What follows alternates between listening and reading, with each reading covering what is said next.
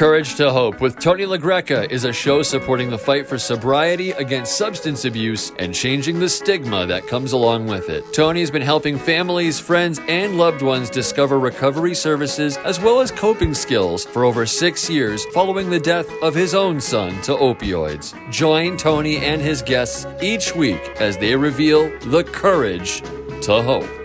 Here's your host, Tony LaGreca. Thank you, Ben. And this is Tony LaGreca, and this is The Courage to Hope. And today we have a special guest. We have Karen Solomon, and she is one of the founders of what used to be called Blue Help, but is now called First Help. Welcome, Karen. Thank you. Well, thank you for having me. I'm happy to be here today. Blue Help began in 15 after the price they pay was written by you and Jeffrey McGill. Yes. yes. And can I ask you, um, what motivated you to write this book and, and how did it all get started? Sure. Um, my husband is a police officer, and after the incident in Ferguson, there was a lot of negative rhetoric about police, you know, hands up, don't shoot. And it became very frustrating for myself and for a lot of other people that I know that are married to first responders or that are first responders. So we essentially um, as kind of a gift or a way to say to police officers, hey, we understand what you're going through. Everything you do isn't bad.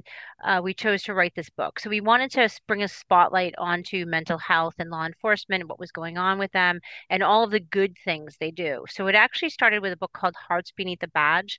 And that book talked about good things that police officers do, such as buying a prosthetic leg for a, a homeless gentleman. So then after that book, we started to talk about uh, what what the trauma was to law enforcement. So we decided to write a second book called The Price They Pay, and that book is about the trauma, cumulative trauma, incidents that affect their mental health and how they cope with it. So once we were writing those books, Jeff and I, we we found that there was this gap with regard to mental health in law enforcement. So nobody was really paying attention to uh, how many officers were taking their lives. A lot of officers felt they couldn't seek help, they didn't know where to get help. So we wanted to try to fill that gap a little bit by giving people resources, saying, hey, here's where you can go. And by the way, here's how many officers are taking their lives. And it just kind of exploded and steamrolled because we we filled this gap that was huge. Um, nobody was tracking these statistics year over year, and we started doing it. So, so we actually started it because of the incident in Ferguson, Missouri, because it was just very frustrating for me as a wife and a mother of children who, you know, their dad's a police officer, and how we were being, you know, treated and how we were being portrayed. I see. So how do you how do you um how do you track the the number of suicides across the country? How does that work? So I what we yes, it's it's not easy, right? Uh, so what no, we do, I can't imagine it can be. no, it's it's really not. So it's um so January 1st, 2016, we started tracking suicides year over year. And what we did was we have a website that you can go to and you can complete a form if you know of an officer or first responder. So we started as Blue Help HELP stands for honor, educate, lead, and prevent. So we wanted to honor the service. Um, we wanted to educate people about the issue. We wanted to lead by doing things that no one else had done and prevent through training and awareness, prevent suicide. So we started as Blue Help, and on January 1st, 2016, we started tracking the law enforcement suicides. We did Google searches, we contacted departments, uh, we contacted families. Uh, we have a form on our website you can go to. And if you go to our website, you can see the form and you can complete it for any first responder, any duty status, any year of death, and tell us about them and, and their suicide and we have a dashboard it's an interactive dashboard it's a live dashboard so as information comes to us it it it adds right to the dashboard. So if we have 112 suicides today and we hear of one tonight, tomorrow you'll see 113 on our website. So it's all automated through these forms that we have in the background. And what we do is um, we check the you know Google alerts, see if there's any suicides we haven't heard of. It, it, only it took us about a year to really get a footprint, but it, it it ramped up pretty quickly because of the fact that no one else was doing it. And and the reason it's been easier than we thought to collect the suicides is because when we hear of a suicide, we send a care package to the family, a care package to the department, and a memorial blanket to the family with their loved one's name embroidered on it. So that gave us a, a certain amount of trust in the community. And it was kind of a if, if we report this, we're going to get support. So they they weren't getting support before. They now we have college scholarships, we have retreats for them, we have uh, Christmas assistance. So we have all these things that we can offer to them that no one's ever offered them before before we did. So now, by word of mouth, people say, Well, I don't know where to go. And they say, Well, go to Blue Help. They'll help you and they'll tell you where to go and they'll get you some assistance. And so we've partnered with different organizations around the country to help them. So we get the data to answer, you know, I seem like I'm answering your questions in a very long way, but we get the data from um, families, officers, uh, the news. It, it, comes into us in a lot of different ways. And unfortunately, we know we're not getting them all. I, I wish we were. I wish we knew how many we're not getting.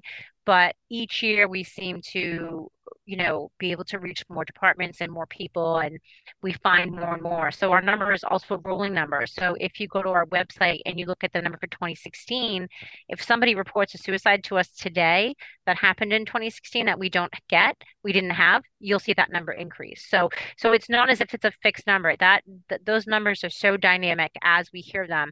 And I think the earliest suicide that we might have is back to 1952 if I remember correctly. So we've got about we've got over 2,000 suicides in our database. The bulk of them, about 1,250 of them, are from 2016 forward when we started collecting.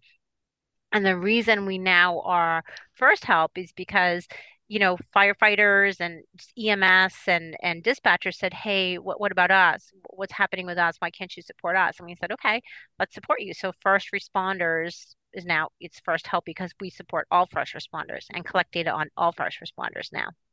So what you're saying to me is that if I was a, somebody was a police officer and they they took their own life because of all the stress of the job and everything, that the actual there was no support for the for that family like like if you get shot on the while you're on duty and you die, then is yep. there's a lot of things that isn't doesn't the family get mm-hmm. you know well taken care of. But in your in the suicide case, they don't get even if their suicide was as a result of the event because they couldn't cope any longer. Yep. Yeah. So in 2016, when we started that, that's what was happening. So, for instance, we live in Massachusetts. Massachusetts takes very good care of their first responders. God forbid my husband died in the line of duty. I would get a $300,000 death benefit from the state. I would also get a three, $400,000 death benefit from the federal government. I would also get his pension, a portion of, you know, his salary. I would get health insurance. I would get college assistance, um, as well as national recognition and, and whatnot. Not, not that that's a substitute for my husband, but that is what I would get. So, so at the end of the day, I would walk away with a million dollars at least in my pocket because I live in Massachusetts um, before before life insurance and everything else. Now, God forbid my husband took his life, I would get nothing. So I would get whatever he's invested in his pension, um, but I would not get any other death benefits. And that has changed. So, because of what we've been doing, we have helped to influence legislation.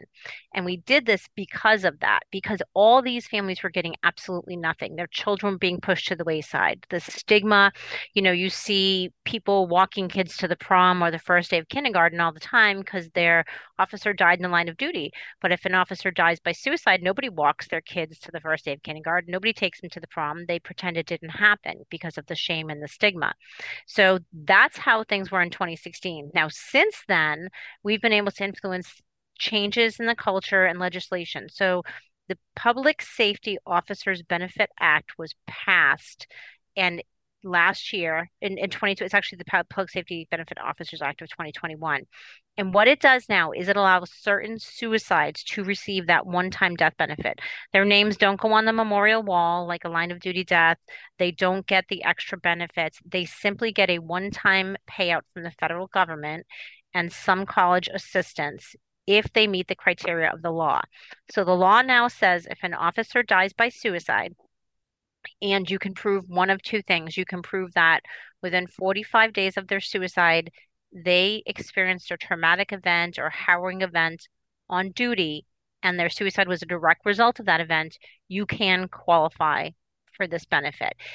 Or if there was nothing within 45 days, but you can prove over the course of their career that there were traumatic events and what they call harrowing instance, instances that affected their mental health and they died as a direct result of that, you can collect the benefit. So it's it's a little bit tricky and we don't know how many families are actually going to get that benefit. The um, Congressional Budgetary Committee estimated that about 60% of the people who file for claims would would get it. So so we're looking at potentially 50% of the families who have officers who died by suicide will not get the claim, will not get that benefit. So again, it's a one-time cash payout of, of $300,000, whatever that is um, in the year of their death so and that starts as of January 1st, 2019. Any first responder who died by suicide after January 1st, 2019 qualifies. Anybody before that doesn't qualify. Anybody who cannot fit the criteria of the law will not qualify. So they still will not get anything.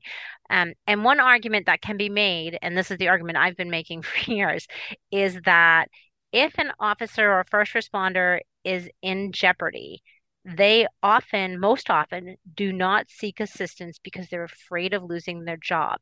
So, Tim, you can argue that that is a direct result of their job. So um, we, we, lost an officer recently who was having a lot of trouble, who had um, issues, and he absolutely positively refused to go get help because he knew his chief was take his gun and his badge and he would lose his job, uh, which has happened previously at his agency.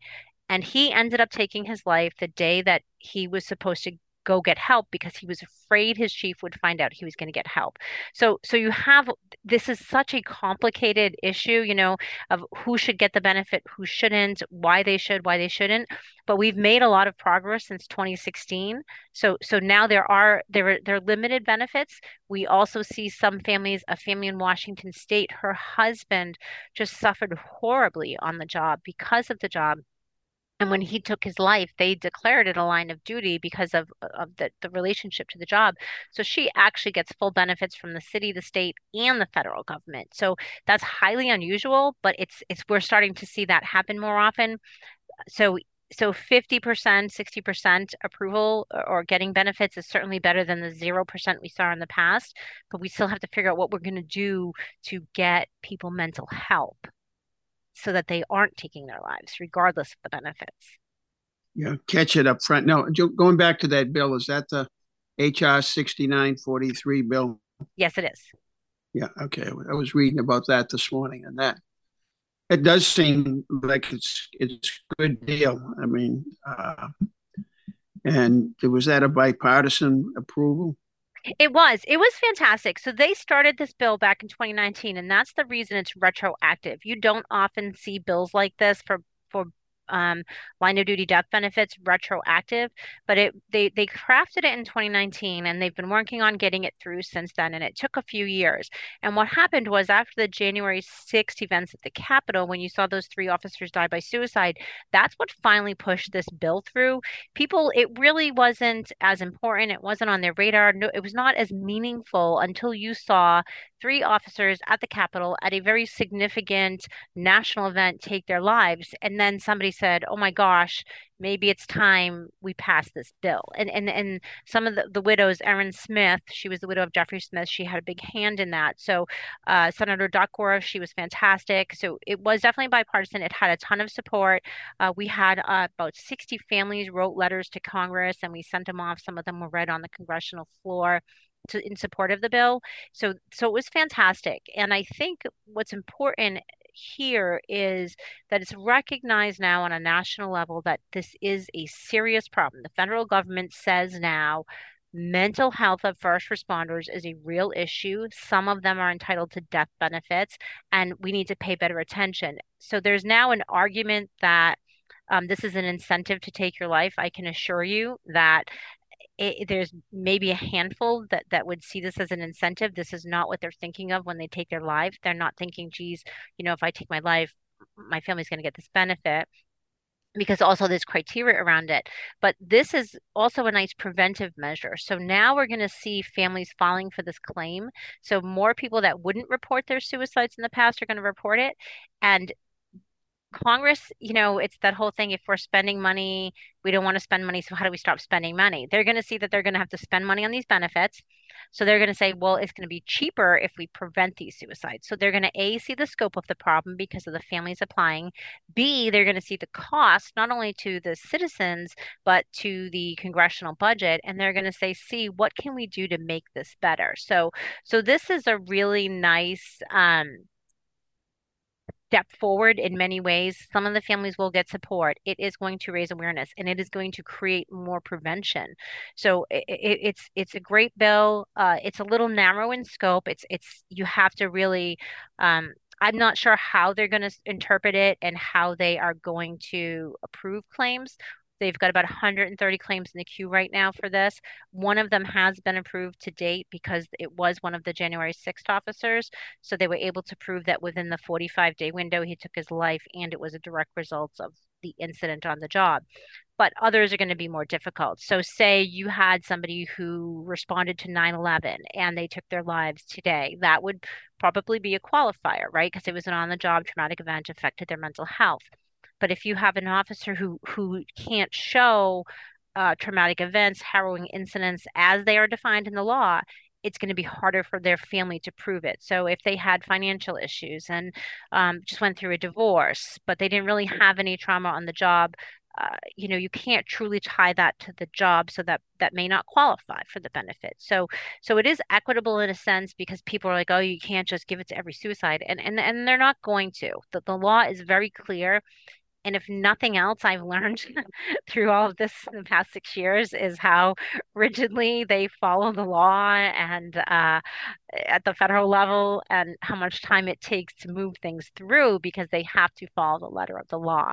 So uh, it's it's not going to be this, you know, open the floodgates and all of a sudden people are going to start taking their lives because they're going to get a benefit when they die. That's that's not go- what's going to happen. But it was a great bill, uh, great support on both sides of the aisle, and it, it's fantastic. I'm happy it passed. Well, that's good. And I, I know how hard it is to get a bill passed because I have one in the Massachusetts State House in three years and I have gotten nowhere. And that's the Right to Know Act, which is a bill regarding uh, if a person 18 or under is getting opioids for prescription, their parent has to sign off on it. Because in the past, the dentist would be pulling wisdom teeth and give the uh, give the patient a 16 year old, a 17 year old, a 30 day supply of Percocets. Oh yeah, and that was that was one of the biggest drawbacks to starting teenagers on opioids. You know, it was like they said they estimated one in three or one in four if they fulfilled that 30 day, um, you know, p- fulfillment of taking those pills, that they would be hooked because they'd even get dope sick after 30 days. So they kept Oh. taking more pills, you know. and yeah, yeah. So we need to make sure that the parents know. But uh, I've had six people who signed on the bill, state reps, uh, but we can't get it. Uh, once we get it in a committee, we can't get it out of the committee.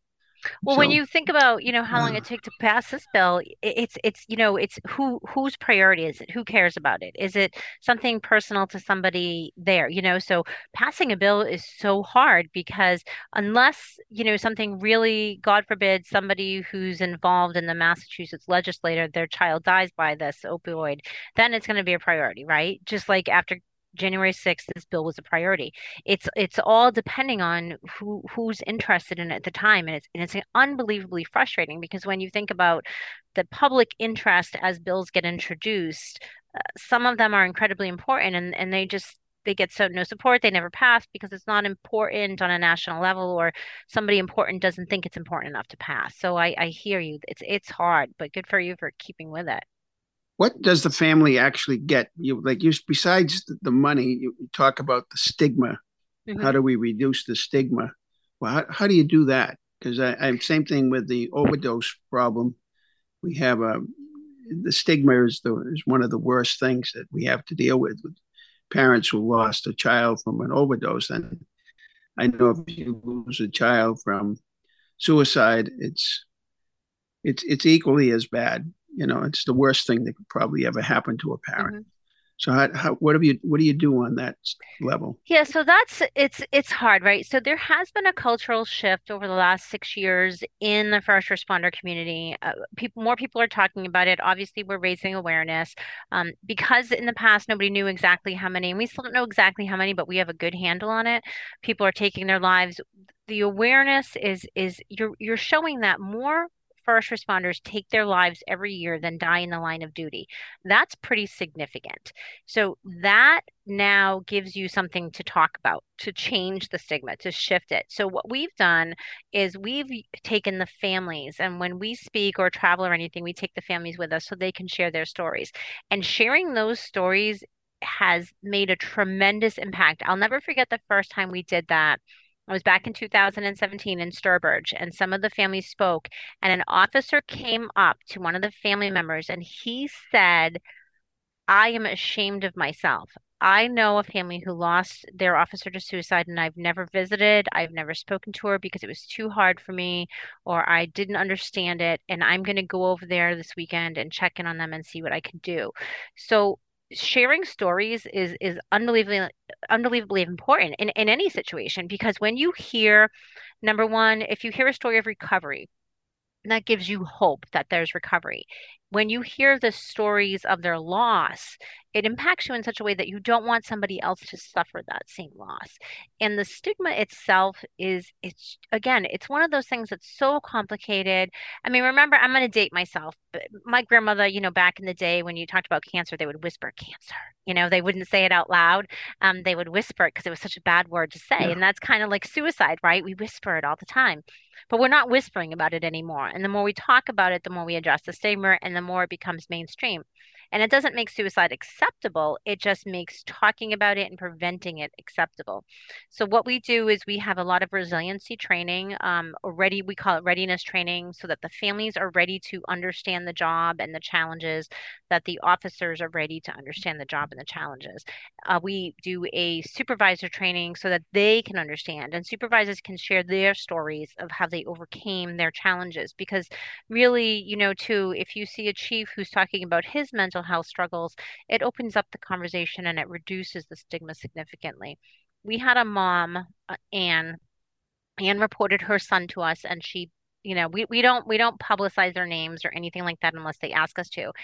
And she said, My neighbors don't even know how my son died. I'm so ashamed. I, I don't understand it. You know, she was guilt ridden.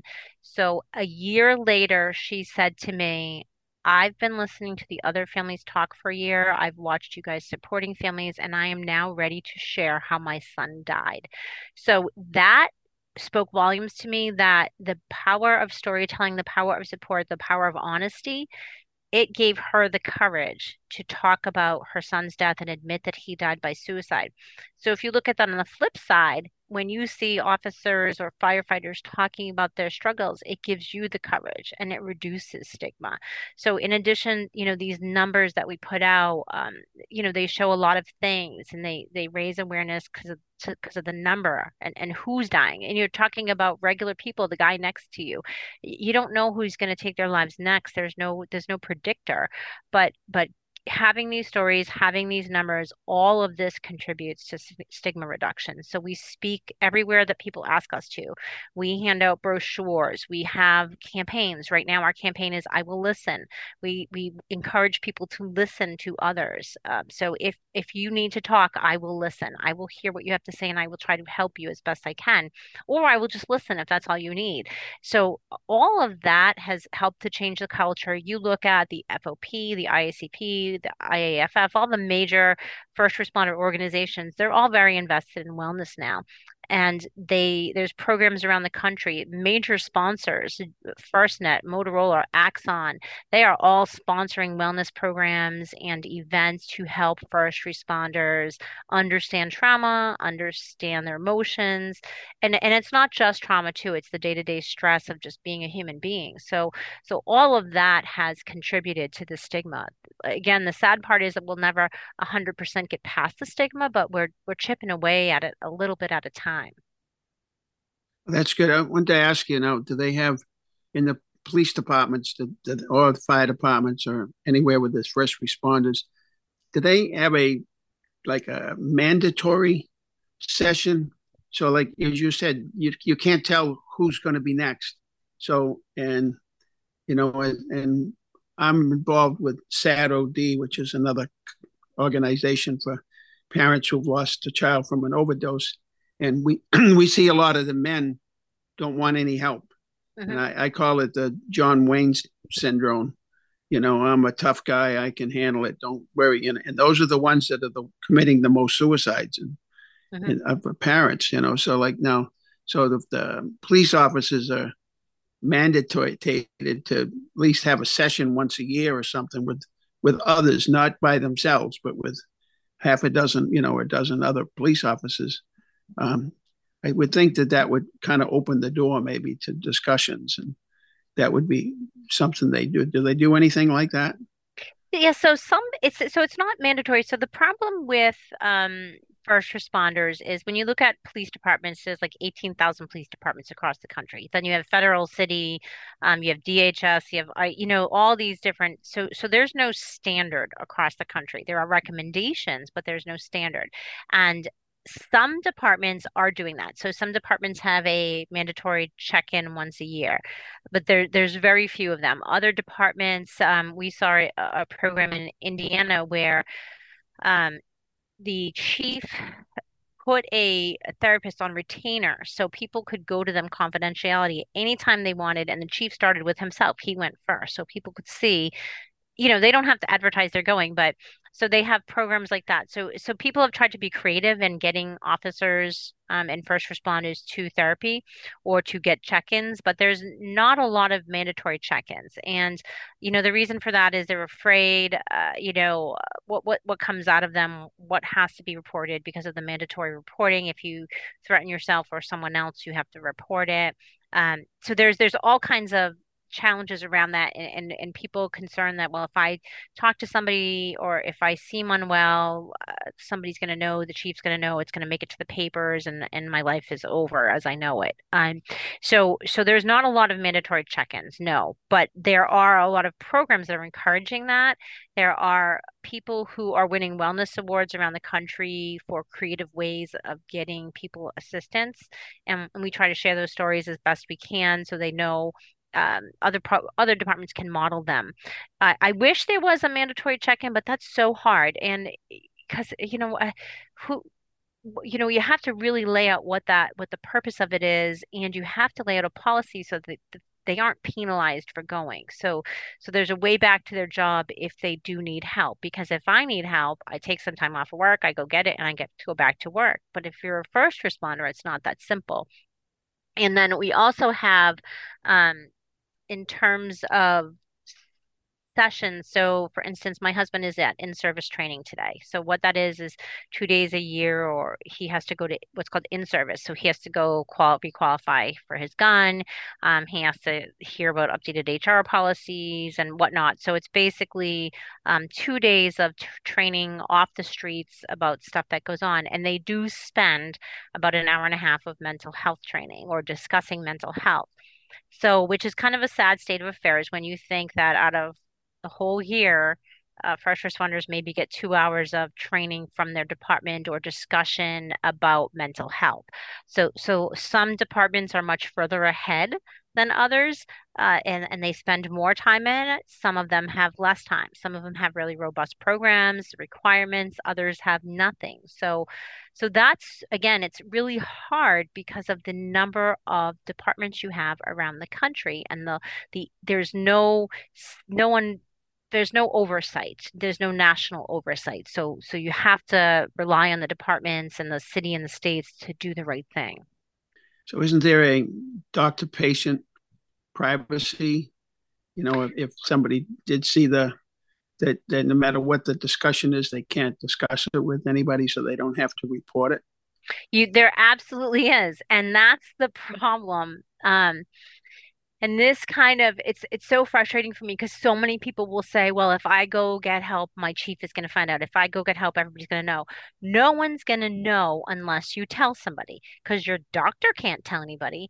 So unless you tell somebody hey i'm going to get mental health today no one will know. But for some reason, there is this pervasive fear in this culture that if you get help, magically it's going to appear on a billboard somewhere and everyone's going to know.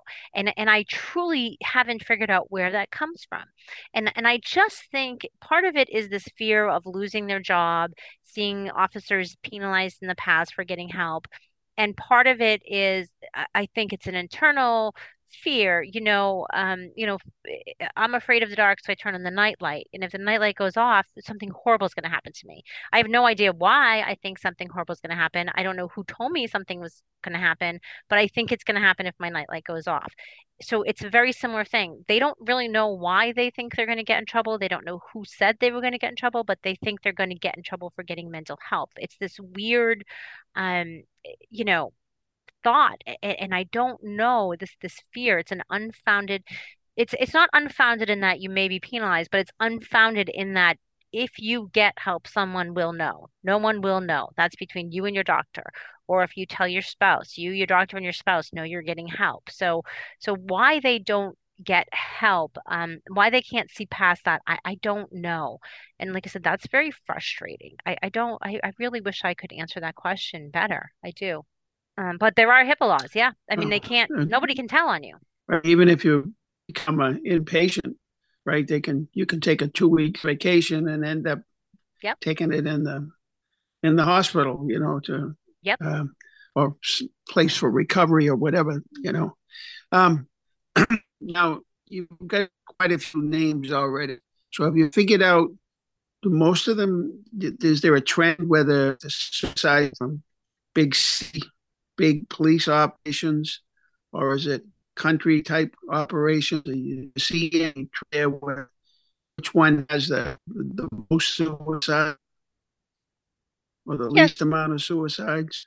Yes, so we actually have charts on our website. You can click and see which states. And typically, the states with the highest suicide are Texas, Florida, California, New York, and, and Massachusetts is, is usually up there pretty high too, believe it or not. Um, what we're seeing really though there's no real predictive factors obviously but we do see um, it's more often the smaller or the mid-sized agencies. So for instance when chicago or new york loses, loses an officer it's national news. It's oh look at all these suicides. But statistically those departments actually have less suicides than the smaller suicides. So, say for instance, the New York has 10, but they have 40,000 officers, but you have a, a, a department in um, Missouri, they have 100 officers, they lose three. That's, you know, what is that? 30 what percent is that I, gosh my math all of a sudden three percent off three percent yeah three percent of the so it's three percent of theirs but statistically if new york loses 10 it's like 0.005 percent or something small 0.5 percent you know so because it's it's a bigger department it makes national news so um the problem is we sensationalize the bigger departments. It makes it look like the bigger departments have the biggest issue, but in fact, they don't. We're just not paying attention to the smaller departments because they're not New York, they're not Chicago, they're not, you know, as important in the national narrative as these other smaller departments. So so we see more suicides in these smaller to mid-sized departments. Um, you do see a lot of um, suicides. They're tip you know white male because that's the population of uh, you know the, the, the police force. Uh, as far as industries the law enforcement industry does not have the highest suicide rate. It's something like mining foresting construction things like that. But in terms of females female law enforcement industry has the highest suicide rate than any other profession. Uh, based on what we've seen and we've compared with uh, statistics from other organizations, uh, the CDC, for instance, the data they collect, what we also see is that. Um, in addition to the female law enforcement officers having the highest suicide rate, overall, law enforcement has a higher suicide rate than most uh, Americans. So if you look at the CDC rates for suicide, in the general population and you compare those rates to the population of law enforcement, law enforcement is higher statistically for suicide rates than the general public. So it's a it's a tricky thing, you know, numbers because it's it's high here, it's low here, it's high here. It's it depends on how you parse out the data, but overall, it's a significant issue. Um, they do have a higher rate than a typical uh, the regular population, but in terms of professions, female law enforcement definitely has the highest suicide rate. So we have it's, all these demographics that we can track it on. I would think that emergency room care for nurses, especially during the pandemic, might have yeah. been pretty high. Yes, yes. And and the problem with the data collection like this uh, is, you know, when you look at the reporting, we there was just a, a two day, I was just involved in a two day seminar with like literally with the CDC and Department of Homeland Security and all these people on suicide data collection in law enforcement. And one of the problems is the coding of the profession. So when you code the profession on death, that's what the CDC uses to look at their statistics. So if it's not coded properly, you can't capture it. So so if nurses are not coded correctly, they fall into a different category. So parsing out that data gets a little difficult because you know it's only as good as the data you put in. But they they did have a relatively high rate for a short time. Um, they're and they're definitely you know considered first responders in a sense because you you emergency room, you're coming in, doctors and nurses are dealing with life and death every day. And there's certainly not enough focus on their mental health or on the statistics of their suicides. I'm sure you could find it somewhere, but it's not easily accessible and it's not something that somebody's um, chasing down and promoting to try to get them the assistance they need, especially when you look at how many people are leaving these professions, including nursing, um, because of the stress, because of the mental health challenges. That's something that we absolutely should be addressing for them also. This is not something that is, you know, just belongs to law enforcement or firefighters. This is a nursing issue as well, big issue. I would think so. Um, and how do you operate all of these different things that you do? Where do you get the sponsors from? Obviously, you need money to do this. We sure do. Get, yeah. so that's a challenge, right? And especially now with COVID, after COVID, um, it's a challenge. Um, and the, the recession. So it's funny because eh, pre-COVID, we we were really on this wonderful trajectory. We were raising a lot of awareness. We still do. Um, we we had all these crazy things like we were on the Dr. Phil show. Uh, you know, I, I got to meet the Attorney General. I got to go there and meet with him and talk to him about law enforcement suicide. I've set a number of committees, and then it kind of dialed back because everything was virtual, and so things are starting to ramp up. Up, but we were in the public eye so much it was easier to get donations. So right now it's more difficult. Again, like I said, the economy. So we get donations a, a couple of different ways. We, you know, the general public, our supporters who make donations we have people who have fundraisers for us. For instance, um, the uh, trooper Sementelli, he died by suicide. He was a Mass State Trooper. His family has a golf tournament every year in September, which brings in about fifteen thousand dollars. So we have different organi- different families that do fundraisers for us. We have suicide awareness walks, um, golf tournaments, things like that. We just had a motorcycle group. Uh, they do a poker run for us every year. It raises about ten thousand dollars a year. And then on a bigger scale, we have sponsors like Motorola, uh, FirstNet, Axon. They donate to us to assist with different programs. We have the Sala Foundation out of Boston. They finance our care packages. So they've given us a grant that will pay for the care packages that we sent out. They're an amazing, wonderful, just lovely. I love them. They're great people. Uh, so we apply for scholarship, not scholarships. We apply, we, we give out scholarships, but we apply for grants in different places. Uh, so it's just really like any other um, nonprofit, just trying to raise as much money as we can wherever we can. We do you know, people think that we are this huge organization with millions of dollars uh, just because of our footprint, but it's really a small organization. We all have full time jobs. Uh, we, you know, I'm on my lunch hour right now, and we just kind of manage this as a passion project. So we we you know, having a small team and a small operating budget, we do as much as we possibly can with it. Uh, you know, we'd love to raise over a million dollars a year, but that's just not where we are yet and hopefully we will be there someday but but we just it's it's hard. Fundraising is i never realized how hard fundraising is. So we get a lot of um, help from our corporate yeah. partners and whatnot so. I mean you know you're involved in a nonprofit. It is not easy.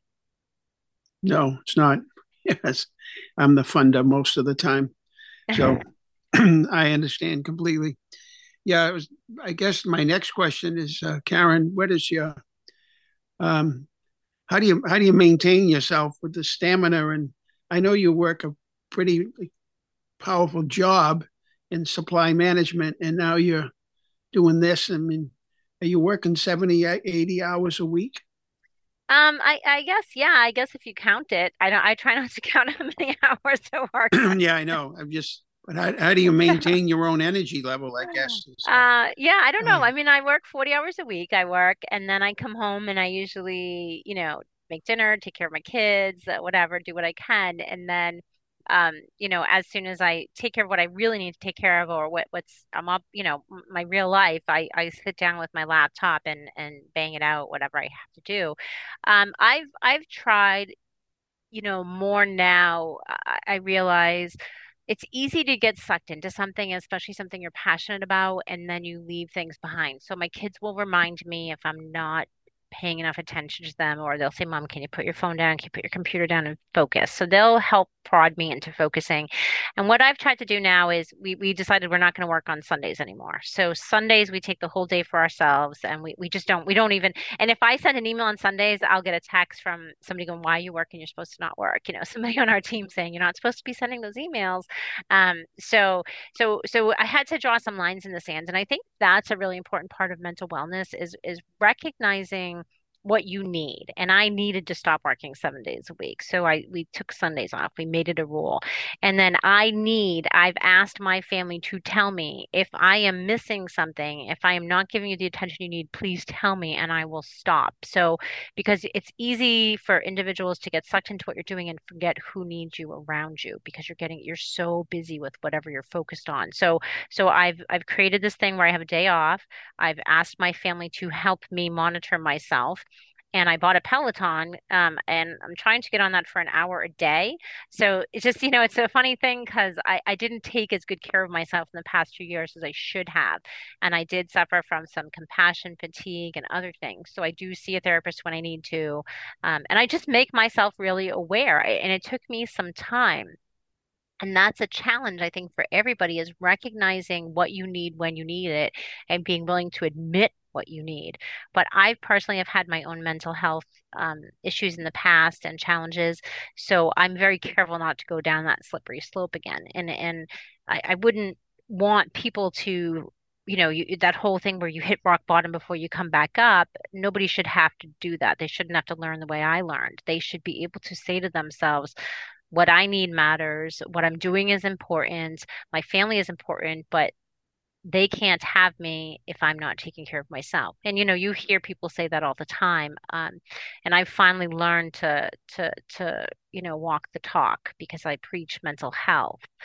And yeah, I just I'm a really high energy person. I'm a type A personality. I if I don't have a hundred things going on, I, I get bored and I'll find things to do. So my personality type just fits for this. But I, I have had to make a very, very conscious effort to take better care of myself. I found as a bereavement facilitator that dealing with people who fresh with having somebody who just died in the family and they're in total crisis, you know, you can can only take so much of that in my mind so that you have to take a break from it. And I think that's important. And I think it's interesting too is not everybody can do what we do, right? Not everybody can do what you're doing and what I'm doing. So I talk to almost every single family and I listen to this story. And if they saw their husband take their life in front of me they tell me that story and so i'm able to absorb that and and you know whatever it goes into my my body processes it however processes it. So you know we've we've we've welcomed other people onto the team to assist and not everybody can do it and certainly not everybody can do it for six years. You know when you think about a therapist who listens to everybody's stuff all day every day it certainly takes a special kind of person to do that. So um, it's not easy. What you're doing is not easy. Anything having to do with loss or bereavement or suffering or trauma is not easy. So the people who are doing it have to be the biggest um, you know practitioners of taking care of themselves. Because you know if i didn't take care of myself and i let every single one of those stories sit with me i you know i don't know where i'd be today. I i would i would definitely not be able to continue to help. So unless you can process the trauma that you're absorbing you can't help anybody. And and i think that you could talk to yourself about that as well. If if you can't process the trauma that you're absorbing eh, in your life, you can't help yourself. So you have to seek outside help for that. So I I, I admire the fact that you're able to talk to those families as well because it's not it's not easy. So whether it's breathing or the Peloton or taking Sundays off, you've got to find some way to get it out of your system, you know. Yeah, definitely. I I play baseball. That's my thing. Oh, nice. So once I'm on the field, once we're on the field and the game's underway, that's all I think about. You know, even though my wristwatch is ringing all the time, you know. I've learned to shut off my phone. Yeah, if I'm with my family, I go, you know, and I don't need my phone because I'm with my kids and my husband. So who needs to, you know? And it's hard, right? It's hard shutting off, ignoring your watch. I bet you it's super hard for you. Yeah, it is. I, and I eventually I keep the watch on only so I can keep track of my steps. I don't want any phone calls. I just want to keep track of my steps, you know, that sort of thing. Because I want my I want my credit, you know. Yeah, so, yeah. Um, is there anything that I did not ask you that you'd like to bring up that you could you feel that we should know that we that I didn't ask? No, I, I appreciate the time. I think um our website it's one the number one one st help.org. So it's firsthelp.org, but first is not spelled out. It's one st help.org. If you want to check out what we're doing, if there's anyone who's listening to this who has lost a first responder to suicide, please feel free to contact us for support and guidance.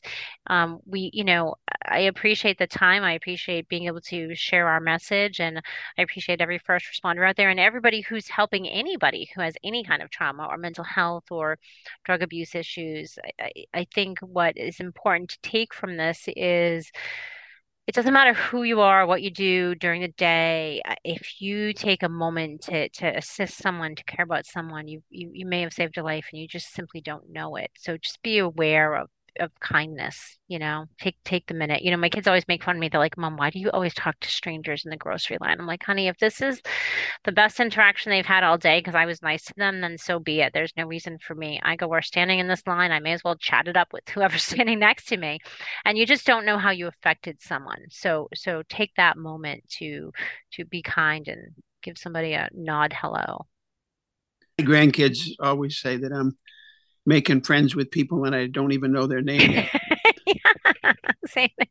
I'm close. Why not? So, yeah, every time I get in a plane, I ask the flight attendants if they're having fun yet. you know, try to break the ice a little bit because they're they're all so serious, you know. Which yeah. which is they got to be serious. They're doing their job, but at the same time, let's let's lighten it up a little bit, you know, and and um, go from there, you know. So I remember once the plane was delayed and and we are going to be on the runway for over an hour. So I, I, I convinced the run back when they had a TV on the plane. I convinced the flight attendant to play Happy Gilmore. Oh no, kidding! I love that Adam, movie. Adam Sandler. Yeah, yeah, love Adam and Sandler. She, and everybody on the plane forgot that we were stuck out there for an hour. Everybody was laughing everywhere out loud, you know. So yeah, because a lot of people at that time hadn't seen the movie, you know. So it yeah. was very cool. But uh, you just got to do that a little bit. And and at the end of my other show, I always say, when you find somebody out there, give them a hug. That's the problem. Give them a hug because if you give a hug, you get a hug. Can't give a hug without getting a hug back. So you'll be the well, most hugged person around if you start giving hugs.